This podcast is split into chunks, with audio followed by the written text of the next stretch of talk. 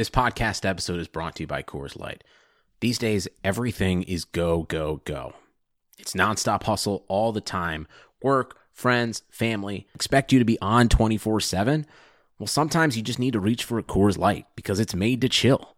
Coors Light is cold lagered, cold filtered, and cold packaged. It's as crisp and refreshing as the Colorado Rockies. It is literally made to chill. Coors Light is the one I choose when I need to unwind. So when you want to hit reset, reach for the beer that's made to chill. Get Coors Light in the new look delivered straight to your door with Drizzly or Instacart. Celebrate responsibly. Coors Brewing Company, Golden, Colorado. See, you know, when I walk out here, woo, you are looking at what we have come to know as championship material. All right, what's going on, everybody? How you doing? Episode two seventy-eight. Talk of Buffalo Podcast. Thank you to everybody, as always, for tuning in. I'm going to kind of get right to the point here. This is going to be a very, very abbreviated episode of this podcast today. Wasn't even going to do one at all, but, you know, one thing in podcasting I've learned over the last couple of years is consistency is the key. You don't want to not put something out. You don't want to give your listeners essentially a chance to forget about you. So I'm putting together something real quick here. I'd call this more of a couple of announcements or talking points in an actual episode. Usually I have a guest on and we have a couple topics, whatever it may be, or a long form interview about that person's life and career. Not doing that today, but again, I, there's at least a couple things that I want to quickly get to. I'm not going to take up a lot of your time at all today. Uh, first and foremost, so you're hearing this on Tuesday, a couple hours later than normal. If you typically listen to it on Tuesday morning, I got a lot of stuff going on here. And one of them is I'm actually traveling from Florida back to Buffalo, my hometown, uh, either Wednesday or Thursday. I'm going to be driving. I think I'm leaving Wednesday. I'm going to get to Buffalo Thursday. For the next couple weeks, this podcast, the schedule, the production of it is going to be different for two reasons. Number one, this is typically a Tuesday, Friday podcast. I don't think I'm going to have an episode this Friday. In fact, I know I'm not. And then for the next two Fridays, I wouldn't be having an episode anyway because Friday is actually Christmas. And then the following Friday is New Year's Day. So I wouldn't have an episode anyway. However, I did have intentions on taping at least a couple shows, if not a couple interviews while I was in Buffalo. And unfortunately, that's kind of going to go by the wayside right now because of COVID. When I made arrangements, I had hoped that things would improve. Obviously, that has not been the case, especially in Western New York, where a lot of areas are in the orange zone. And because of that, not many things are open. Um, I can tell you that originally I had scheduled a podcast taping for next Monday. I was going to do a show at Sunny Reds in Lackawanna, which, by the way, shout out to them. One of my elite chicken wing places. Love that spot, man. Anyway, I was going to do a show there, and I was scheduled to have two guests with me that night. Uh, Marcel-Louise Jacques from E S P N dot com, who I've had on the show a few times. And we did a show together last summer, summer of twenty nineteen, and uh, at Macy's Place Pizzeria. That was a lot of fun. So I've actually gotten a chance to meet Marcel and sit down and, and do an interview with him. That was fun. So he was going to be on, as well as Madison Carter, who is a news reporter and anchor at Channel seven. I love her. I call her Queen M C for Madison Carter all the time. She's awesome. She's been on the show once, but I've never had the opportunity to meet her, physically meet her. So I was very much looking forward to sitting down with Marcel and Madison over some wings at Sunny Reds, but it's closed. So I don't think that's going to happen, unfortunately. And then because of COVID, obviously the restrictions, and not just legal restrictions or moral restrictions, I should say, but also the fear of COVID, completely understandable.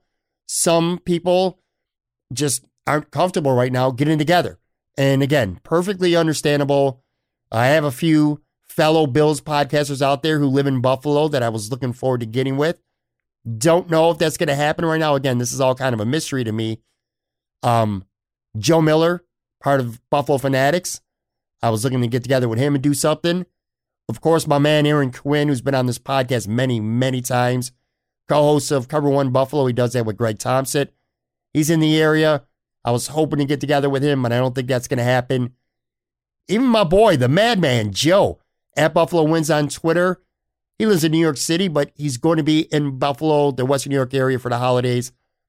But again, with COVID, I don't think he's comfortable getting together and doing something. And again, I completely understand it. So anyway, for the next couple weeks, I really am going to just kind of play things by ear and uh, see how it goes.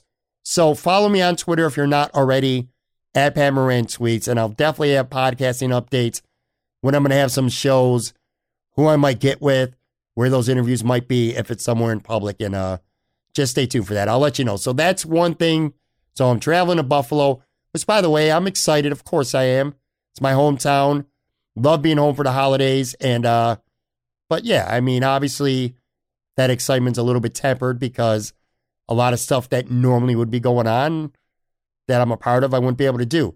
Again, the podcasting stuff, chicken wing stuff. You know how I feel about chicken wings. Every time I go back to Buffalo, I, I go and get a, a new spot almost every day, eat them, write about them, talk about them on the show. I don't think that's going to be going on this trip, which sucks because it's been a full year since I've been able to do that.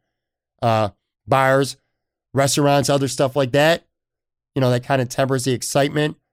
Big family Christmas party we have every year. It's an annual tradition. That's already been canceled. Uh, I have a friend who has a big Christmas party. You know, the friends get together every year. That's been canceled. So COVID just continues to, to wreak havoc on everything, and it sucks.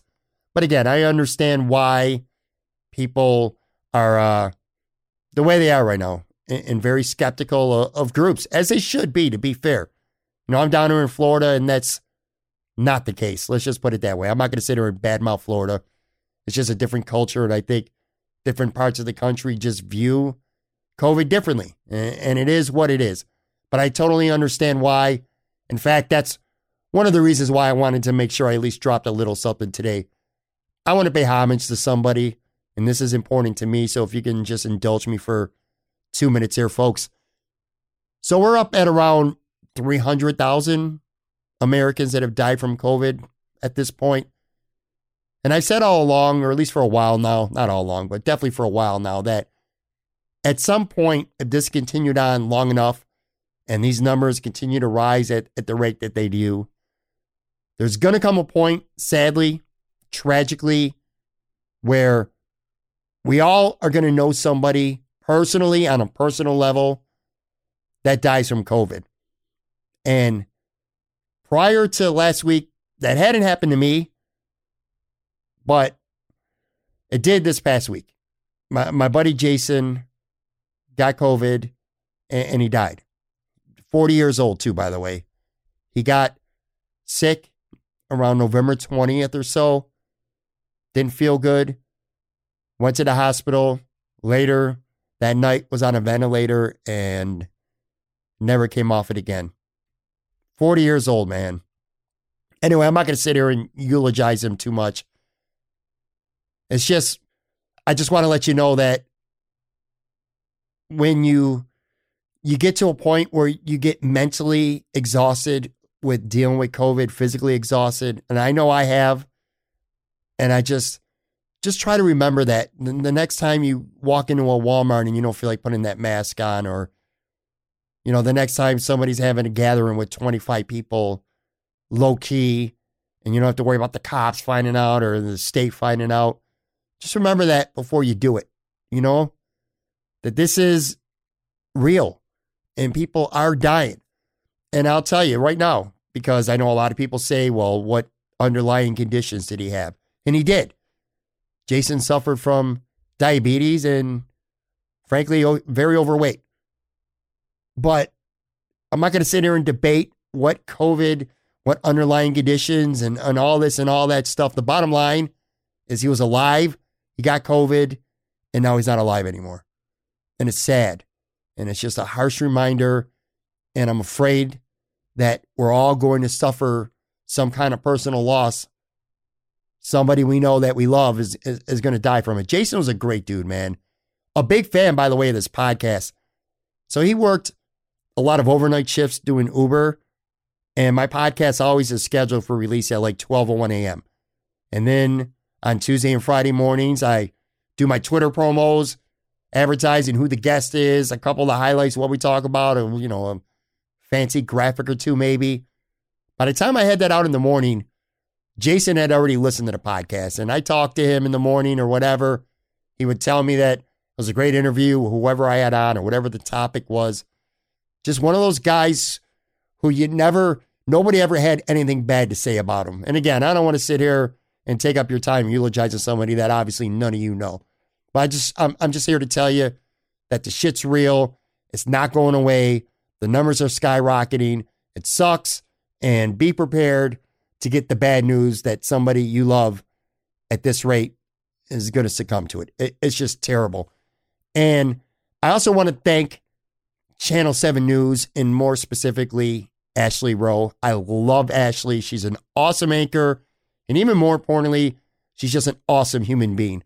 So the day after Jason died, I just felt unfulfilled, like just another number. You know, two thousand two hundred thirty-nine people in the United States died last Wednesday from COVID, just in one day alone. It was a record at that time.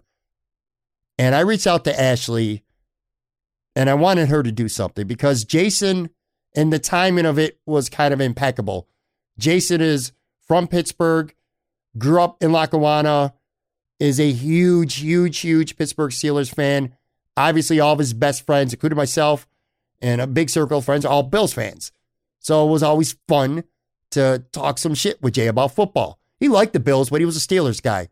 And I sent her this awesome photograph of him and his four of his best friends.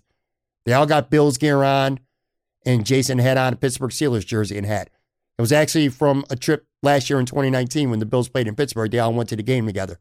Anyway, I told her his story about dying at just forty years old, about how he had this game circled on his calendar, Sunday Night Football, his boys, the Steelers, playing the Bills. They were going to watch the game together, him and his and his best friends. And I just thought it would be really cool if maybe Ashley could find a way to do a little bit of a story about that, just, again, with the timing of it all and stuff like that. So we wouldn't feel to his family and his friends like just another number.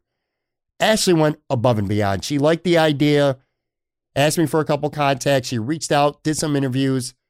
And her and the Channel seven team put together an amazing story to really honor Jason and also tie in COVID to the whole story about, you know, how the numbers are just continuing to get out of control. It was, in fact, it was the lead story that night too. So I just want to thank her very much. That meant a lot to me. I spoke with Jason's mother shortly after that. She was very appreciative of Ashley and the job they did at Channel seven. So thank them very much. And then before I get out of here, real quick here, I'm not going to talk about the Bills game on Sunday night. They beat the Steelers. Awesome. ten and three, a miracle Hail Mary away from being eleven and two. We all know that stuff. I just want to let you know this as an outsider, okay? It feels weird for me to say that, but I've been gone from Buffalo for four and a half years now, so I, I can say this. When you're in Buffalo, you're all in it together. Everybody in the community, or at least almost everybody, is a Bills diehard fan. One thing that I have found interesting about living in Florida for the last four and a half years is that it's such a transient state. And I've made a pretty large group of friends over the last couple of years or so. And sometimes on the weekends, on a Sunday, especially if the Bills aren't playing during the day, I like to go to a to the bar, like a bar that might be showing every game on the big screen T Vs. And again, in Florida, COVID's been dead since like July. So trust me when I tell you, people are, are gathering. But anyway, let me get to my point. Everybody's not a Bills fan. In fact, most people aren't. I got a couple of friends who are Packers fans, uh, Washington football team fans, Philadelphia Eagle fans, a couple of New England Patriot fans, obviously a couple of Miami Dolphin fans, Tampa Bay Buccaneer fans, all types of teams. It's this pretty uh, significant group of fans. And the difference between now and when I first moved down here, so when you, and if you don't live in Buffalo, you know this. you tend to wear your team's gear with a, lot, a little bit more pride when you're not in Buffalo because everybody don't got Bills gear, and you stand out a little bit more.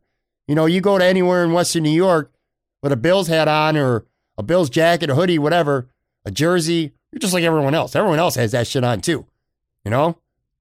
But when you're in another area of the country, you stand out a little bit more. So somebody who's a Bills, fa- a fellow Bills fan, they see you. Trust me, you're not just another person, right? So anyway, when I was here's the difference. So I moved down here in twenty sixteen, and when I did that, the Bills kind of stunk. Rex Ryan, uh, he was on his way out, but he was still the coach, and the team stunk. twenty seventeen, that's the year the Bills broke the drought.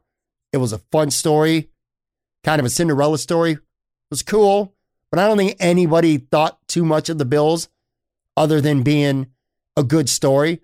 Now, that's not the case in Buffalo. Again, they made the playoffs.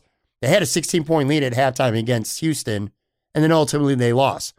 But anyway, I think the Bills were considered a pretty good team at that point, but I don't think fans of other teams thought too much of the Bills other than a, a decent story. Then the following year, twenty eighteen, they stunk again. And then last year, twenty nineteen, you know what? Let me backtrack here. I'm not going to edit this. I was wrong.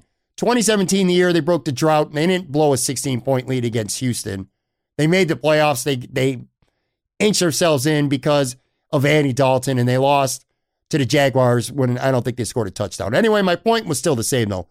The Bills were a decent team, a good story, but I don't think fans of other teams thought much of them. Certainly not a legitimate contender for any kind of Super Bowl. So that's twenty seventeen. twenty eighteen, they stink. twenty nineteen, they're good. They get in. They're a wild card. Unlike twenty seventeen, I think it was a legitimate football team, a team that went on the road and had a sixteen-point lead at halftime against Deshaun Watson and the Houston Texans, ultimately losing in overtime. The Bills at that point are a good team, but I still don't think fans around the league who follow their other teams thought the Bills were like one of the top teams in the N F L. Certainly not a legitimate Super Bowl contender. Folks, that's not the case anymore. I mean, whether they're good or bad, and you live in Florida or Chicago, wherever you may be, you kind of, you know, when you got your Bills shirt on, you stick your chest out, got a little bit more pride. Folks, it's a lot easier to do that right now. This team is for real, and it's easy to say that when you're in Buffalo and you're surrounded by Bills fans and Bills media and people who see every nook and cranny about that team. When you live in that area, you know things about the team that the national media or national fans are always late to the party on. You already know that when you're in Buffalo. But I'm telling you right now, it don't matter where you are. Everybody knows that the Buffalo Bills are legit. I think everybody knows that the Buffalo Bills are a legitimate Super Bowl contender. I think maybe early in this year, winning the division was a very realistic goal. Maybe winning a, a playoff game as well.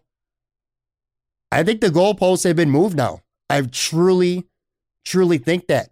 And again, I'm not speaking on behalf of Bills fans or people in Buffalo. I'm speaking nationally. These fans of other teams are coming up to me now. And, you know, you know how it is when you're sitting at a bar, a restaurant, a pizza joint, wherever it may be, and you got your Bills head on, and you're talking football with somebody. They kind of, they tell you the truth. And before it was, again, the Bills are a fun team. They're cute, whatever. But they nobody told me that they think the Bills can go to the Super Bowl. But now I'm hearing that. I personally think the Bills legitimately have as good of a chance, maybe a better chance, as anybody in the A F C at beating the Kansas City Chiefs in a playoff game at Arrowhead Stadium, because that's where that game would be played in the playoffs. It would be on the road. But still, my point, people around here, I'm sure people everywhere, are counting the Bills as a Super Bowl contending team. It's Kansas City, Pittsburgh, maybe now Buffalo ahead of Pittsburgh. And then everyone else. And then everyone else. The Bills are a likable team. They always have been. But now they're a good team, and they're a good team that everybody knows about. Everybody knows about the Bills. Josh Allen, we know how much he's turned the corner. Now everybody does. If I had a dollar for every time somebody tells me how much fun Josh Allen is to watch, well, I wouldn't be rich, but I'd have some bucks in my pocket. Let's put it that way. And again, these aren't Bills fans telling me this. These are Packers and Lions and Washington, Pittsburgh. It's just crazy. You know, Sunday night, I watch, so I generally don't watch Bills games at bars or parties or gatherings with friends because there's two types of football watchers, okay? There's the casual watcher, and this is probably more common. People who watch the game, cheer for the big plays, but they're also spending parts of the game, if not half the game, talking about shit going on at home or, you know, making jokes, stuff like that. I'm not like that, man. I am glued into the T V. I'm locked in. I'm looking at all kinds of things. So generally, that's how I watch games, by myself or maybe with my son or somebody else, but I'm locked in. Sunday night, I actually went to a buddy's house who's from Pittsburgh, and he had a gathering, which was funny because he was the one Steelers guy and there was about seven or eight Bills fans. And we had, a like, again, a little mini party watching the game, which was different for me, but, you know, I wanted to get out and do something different. And I'm glad I did because it was a good time. But anyway, he's a Steelers fan, and he's like, wow, man, this team's really good. Josh Allen's the real deal, and he is the real deal. If this season ended today, he's easily a top four, at worst, top four M V P candidate. And I don't think anybody except that idiot Nick Wright from Fox Sports could deny that at this point. I mean, let's be fair. I, Aaron Rodgers or Pat Mahomes, that they're one and two right now, flip a coin. But I think I think Josh Allen and maybe Russell Wilson, they're right there. They're right there. Josh Allen is having an M V P-worthy season. He might not win M V P, but he's certainly having an M V P-worthy season, and he's worthy of being a candidate who's legitimately discussed. He's been fantastic. Great supporting cast. Man, Stephon Diggs has been more than we could have ever hoped for. He's going to, if he stays healthy, smash the Bills' single-season uh, receiving marks. Receiving and uh, receiving yards and receptions. In fact, he already tied Molds with one hundred. Cole Beasley's been great. He's already got a, a career high in receiving yards with three games to go. I think he's only like four catches short of uh, a career high for receptions. John Brown's been hurt, but you know what?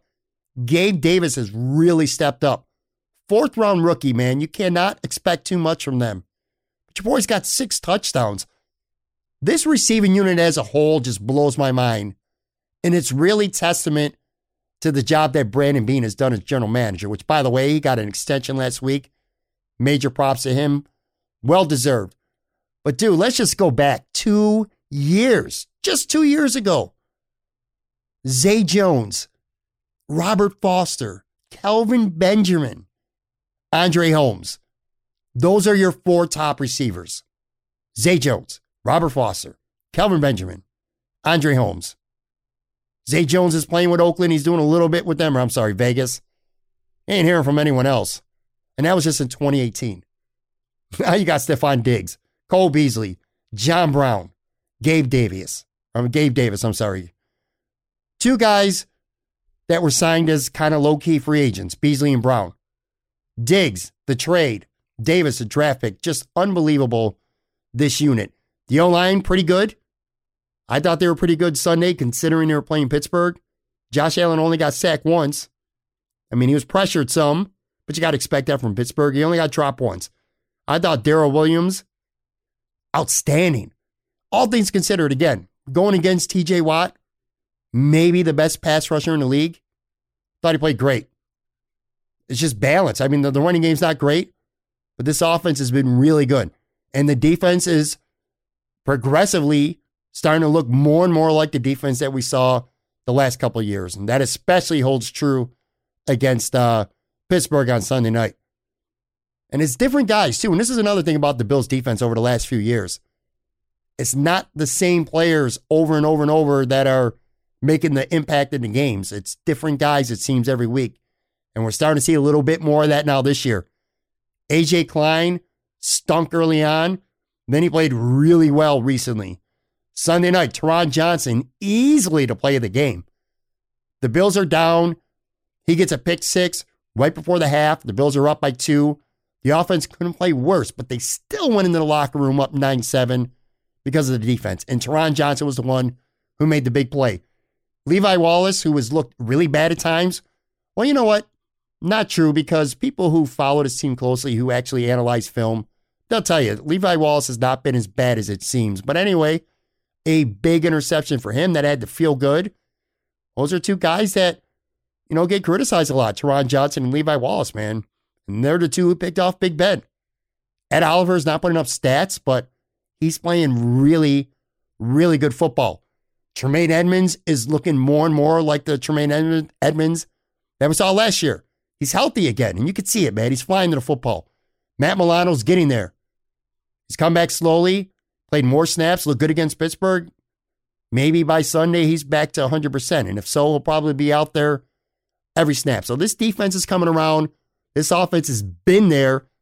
They've beaten good football teams too, by the way. Good teams. When you looked at that schedule this year, you know, like the Cleveland Browns, for an example, they got a good record, but they beat up on the chumps and then they lose to the good teams. And that's kind of, for the most part, how the Bills have been in recent years. But that's not the case right now. Dude, they just beat the Pittsburgh Steelers. They beat Russell Wilson and the Seahawks earlier this year. They beat the Rams. The Raiders are a pretty good team. They've won quality football games. They beat Miami, who's a game behind them now in the playoffs. Very much in it, Miami. So they've, they've played and they've beaten some quality teams. Again, a Hail Mary away from beating Arizona. So there's a lot to like about this team.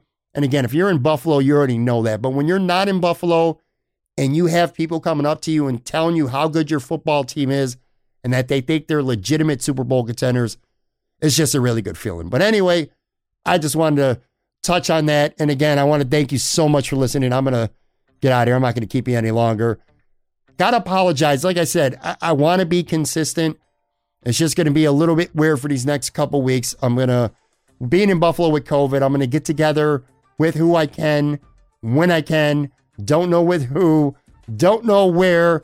Don't even know if it's going to be possible, but I'm certainly going to give it a shot. And, uh, Yeah, just stay tuned to my Twitter, at Pat Moran Tweets, if you're not following already. I'll have podcasting updates and, again, upcoming guests or anything like that. I already know for sure I won't be having an episode the next three Fridays. Again, I'll be traveling to Buffalo, so nothing this Friday. The following Friday is Christmas. The following Friday is New Year's. Who knows, though? I might do something midweek. It's going to be a little inconsistent for the next couple weeks. But after that, I'm just going to say this. I got a lot going on. Big, big plans for twenty twenty-one. I promise you that, man. I'm going to have bigger and better guests than ever. I'm going to definitely start having some video elements coming really soon.